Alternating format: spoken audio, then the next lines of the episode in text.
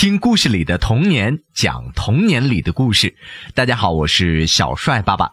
今天呢，爸爸要给你们讲的故事名字叫做《晴朗的一天》。晴朗的一天，有一只狐狸穿过一片大森林。当他走出那片森林时，感到非常的口渴。就在这时候，他发现了一桶牛奶。那是一位老婆婆放在那儿的，而这老婆婆刚好去捡烧火用的树枝去了。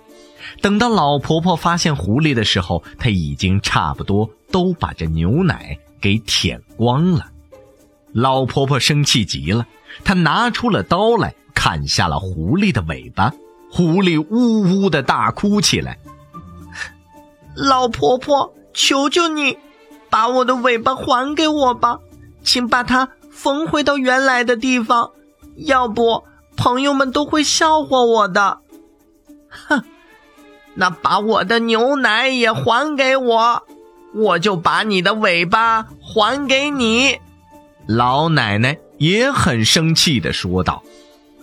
于是呢，狐狸擦干了眼泪，去找奶牛。嗯，亲爱的奶牛，请给我一些牛奶吧，这样。我就可以把牛奶还给老婆婆，那老婆婆就可以把我的尾巴缝回去了。他央求道。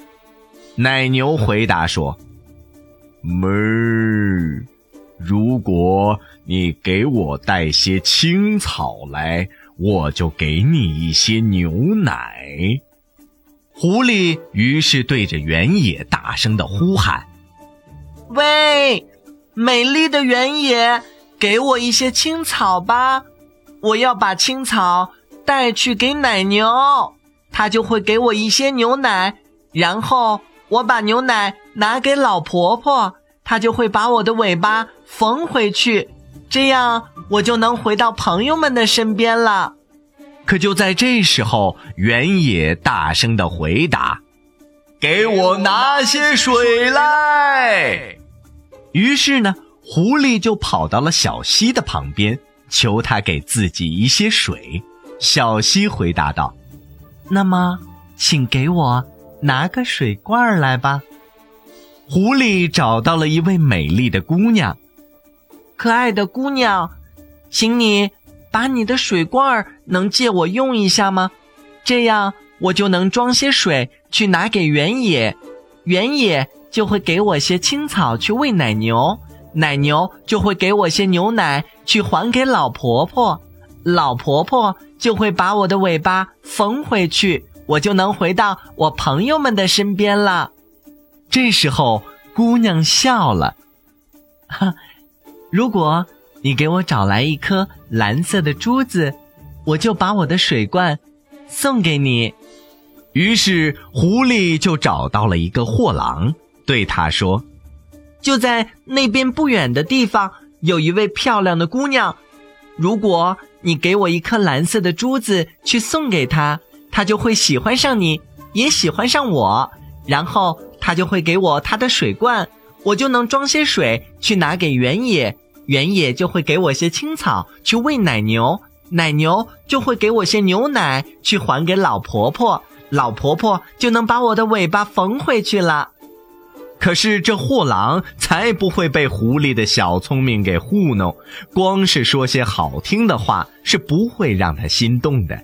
他回答说道：“哦，是吗？那请付给我一个鸡蛋，我就卖给你一颗珠子。”就这样，狐狸只能跑开去找母鸡。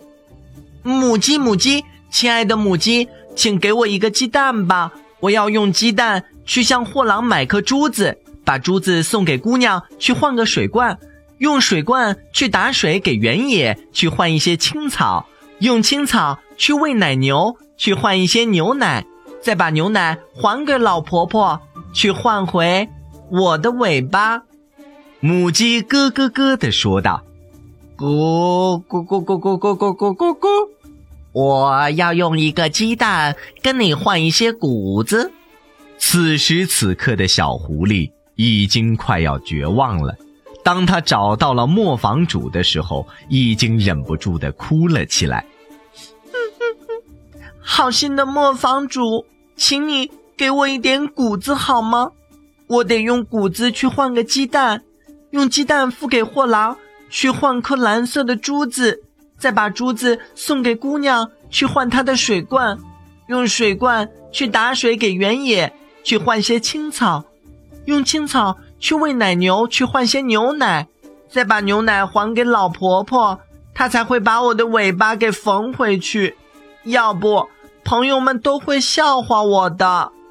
这个磨坊主啊，他是位好心肠的人，他觉得狐狸好可怜，于是呢，他给了狐狸一些谷子，狐狸就拿去给母鸡换来了一个鸡蛋，把鸡蛋付给了货郎，换来了一颗珠子。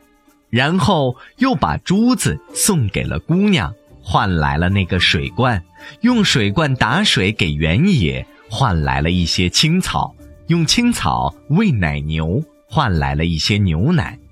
狐狸回到了老婆婆的身边，把牛奶还给了她。然后呢，老婆婆就小心翼翼地把狐狸的尾巴缝回到原来的地方去了。缝好了尾巴的小狐狸向森林的另一头跑去，哈哈！这一次，它终于可以回到朋友们的身边了。好了，孩子们，晴朗的一天就给你们全部讲完了。如果你们喜欢听故事，那就继续关注和支持小帅爸爸讲故事。明天同一时间，我们故事里。不见不散。